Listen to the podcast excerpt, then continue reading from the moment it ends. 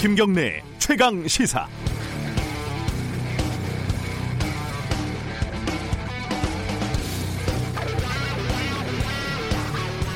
너희 젊음이 노력으로 얻은 상이 아니듯 내 늙음도 내 잘못으로 받은 벌이 아니다. 어, 영화 은교에서 노시인 이조교의 명대사였습니다. 어, 저도 나이가 46인데 적다면 적고 또 많다면 많은 나이입니다. 나이가 들수록 나쁘게 얘기하면 아재가 되고 꼰대가 되고요. 어, 좋게 얘기하면 경험과 연륜에 대한 존경심이 많아지는 건 어쩔 수 없는 것 같습니다. 아마 직장 상사가 저보다 한참 어리거나 정치적인 지도자 그러니까 뭐 대통령 등등이 저보다 나이가 적으면 신뢰하기가 그렇게 쉽지는 않을 것 같습니다. 그런데 모두 다 이런 생각을 가지고 있다고 가정을 하면 이론적으로 가장 나이가 많은 사람이 대통령도 하고 총리도 하고 장관도 하고 시장 군수도 하고 사장도 하고 전무 상무도 할 수밖에 없게 되겠죠. 나이가 사회적 지위를 결정하는 가장 중요한 변수가 되는 매우 비합리적인 시스템 인 것 같지만 사실 한국 사회가 딱 그렇습니다. 핀란드에서 34살 총리가 당선됐다는 외신 보셨나요? 85년생이랍니다. 에이, 뭐, 500, 5, 600몇 명 정도 되는 작은 나라니까 뭐 가능하겠지라고 생각하실 수도 있지만, 인구 7천만에 이르는 프랑스 대통령 마크롱도 30대에 당선이 됐습니다. 뉴질랜드도 그렇고 아일랜드도 마찬가지고요. 우리는요, 음, 대통령, 장관, 단체장, 뭐 이거 말할 것도 없고요. 20대 국회의원이 만들어졌을 때 30대는 고작 3명, 1%에 불과했습니다. 젊은 층 당선자가 매우 적다고 하는 일본, 미국만 해도 20, 30대가 7%, 8%요 정도는 됩니다. 늙음이 노력으로 얻은 상이 아닐 텐데 아, 대한민국 젊은이들은 혹시 잘못하지도 않고 벌을 받고 있는 건 아닐까요? 12월 10일 화요일 김경래 최강 시사 시작합니다.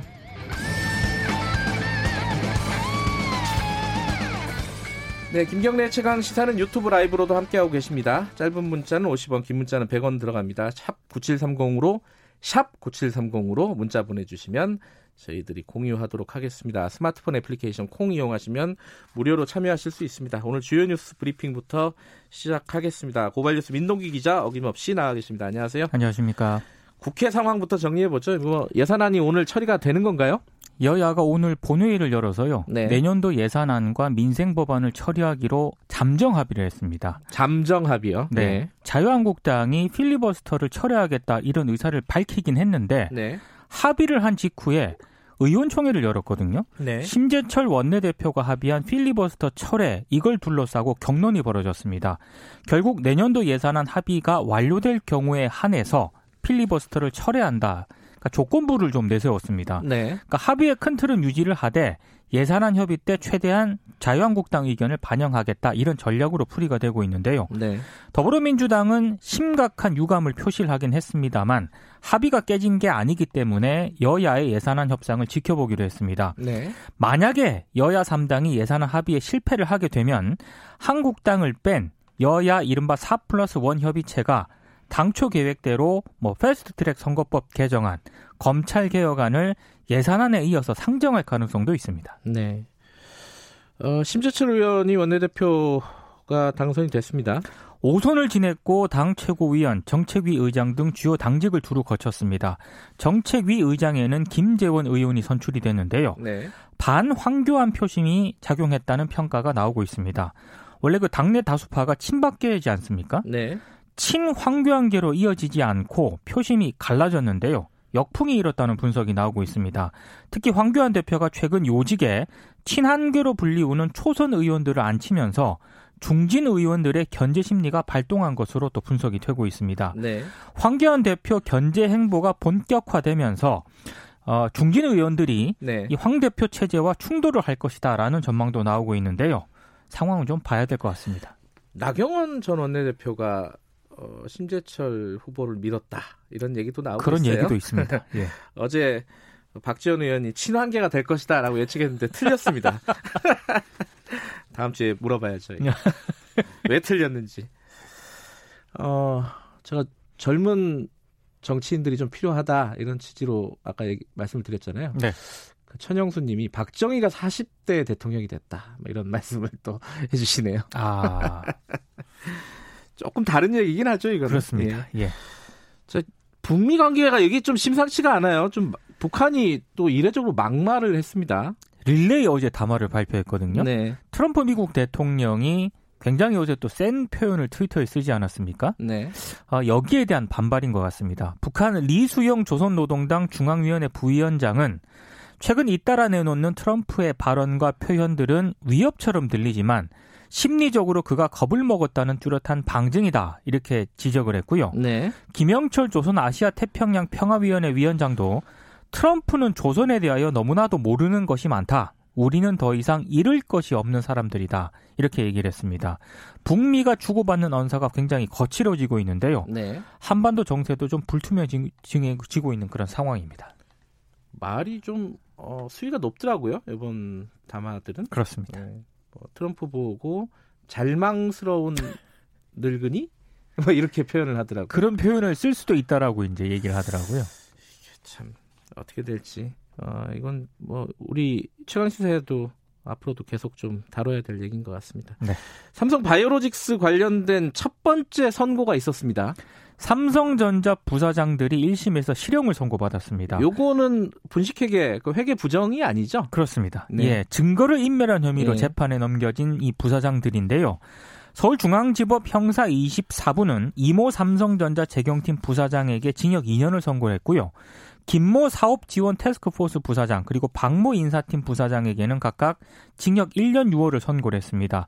이들은 삼성바이오 분식회계 의혹에 대한 검찰 수사가 예상되던 지난해 5월부터 네. 삼성전자 서초 사옥에서 긴급 대책 회의를 소집을 했고요. 네. 어, 이 회의에서 삼성바이오와 자회사 삼성바이오에피스의 증거인멸을 지시한 혐의를 받고 있습니다.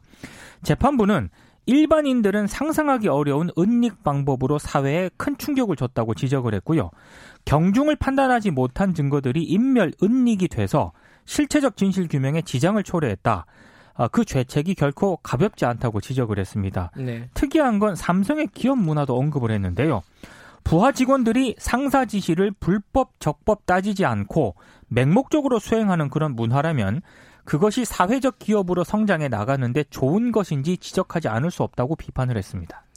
재판부가 또 검찰에 이 회계 부정과 관련된 수사가 오래됐는데 왜 기소를 하지 않느냐 그렇습니다. 이런 질책도 했죠. 네. 다음 소식은요? 총수 일가가 이사로 등재된 회사 비율이 점점 감소하고 있는 것으로 나타났고요. 총수 본인의 이사 등재 사례 역시 줄어들고 있는 것으로 나타났습니다. 네. 한마디로 책임 경영이 부족하다는 그런 얘기인데요. 음. 공정위가 어제 발표한 자료에서 확인된 내용입니다. 총수 일가가 이사로 등재된 기업 비율이 2015년에는 18.4%였는데 이게 매년 감소해서 올해는 14.3%까지 떨어졌습니다. 총수 본인이 이사로 이름을 올린 기업 비율도 감소를 했는데요. 지난해에는 5.4%였는데 네. 올해는 4.7%로 줄어들었습니다. 총수가 있는 49개 분석 대상 대기업 집단 가운데 19개 집단에서는 총수 본인이 이사로 등재돼 있지 않았는데요. 이 가운데에서도 10개 집단에서는 총수의 2세, 3세가 이사로 등재된 곳도 전혀 없었습니다. 한화, CJ, 뭐 신세계, 미래에셋, 네이버 등이 대표적입니다. 그럼 어디 주로 이제 분포가 되어 있느냐? 주로 사익 편취 규제 대상 회사라든가 지주 회사 등에 집중적으로 이사를 맡고 있는 것으로 나타나는데요. 한마디로 좀 돈 되는 회사. 그렇습니다. 예. 이쪽에 좀 몰아 있다는 그런 얘기입니다. 예. 근데 이사회라도 제대로 작동을 해야 되는 거 아니겠습니까? 예. 근데 문제는 국내 대기업 집단의 이사회는 여전히 100%에 가까운 원한 가결 형태로 거수기 비판을 벗어나지 못하고 있다는 점입니다. 전체적으로 보면 뭐 책임을 지려고는 하지 않고 어, 이익만 취하려고 한다. 청소 일가들이 간단하게 말하면 그런 예, 겁니다. 그런 현황이네요. 오늘이 김용균 씨 일주기입니다. 그죠? 네. 어, GM 공장에서 계속 그 문제가 어, 해결이 안 되고 있어요. 이 산재 관련된 문제가. 그 부평 공장에서 근무하던 40대 비정규직 노동자가 쓰러져서 숨진 지 열흘째가 됐는데요. 네. 아직까지 장례를 치르지 못하고 있습니다. 노조와 유족들은 진상 규명과 책임자 처벌 그리고 고용노동부의 특별 근로 감독이 선행돼야 장례를 치를 수 있다는 그런 입장인데요. 네. 어, 한국 GM 하청 업체에서 13년 근무한 비정규직 노동자 A씨가 지난달 30일 구토와 가슴 통증을 호소하다가 쓰러져서 병원으로 옮겨졌는데 숨졌습니다. 네. 노조 등에서는 어, 숨진 A씨가 지난해 10월부터 한 달 근무하고 한 달 쉬는 무급 순환 휴직 강요라든가 네. 열악한 노동 환경 때문에 숨졌다 이렇게 주장을 하고 있는데요. 특히 이제 임권수 한국 GM 비정규직 부평 지회장은 이 숨진 A 씨가 유해 물질 노출 예방을 위해서 배기 시설 설치라든가 방독면 착용 여부 등에 대해서 문제를 제기했지만 외면을 당했다 이렇게 네. 주장을 하고 있습니다. 근데 노조와 한국 GM이 현재 대화조차 없는 상태이기 때문에 사태가 장기화될 것으로 예상이 되고 있습니다. 네, 오늘 김영균 씨 일주기 맞아서 어, 태안 화력발전소에서 근무하시는 분 조금 이따 연결을 해보도록 하겠습니다. 네. 뉴스 브리핑 여기까지 듣겠습니다. 고맙습니다. 고맙습니다. 민동기 기자였습니다. 김경래 최강 시사 듣고 계신 지금 시각은 7시 36분 향해 가고 있습니다.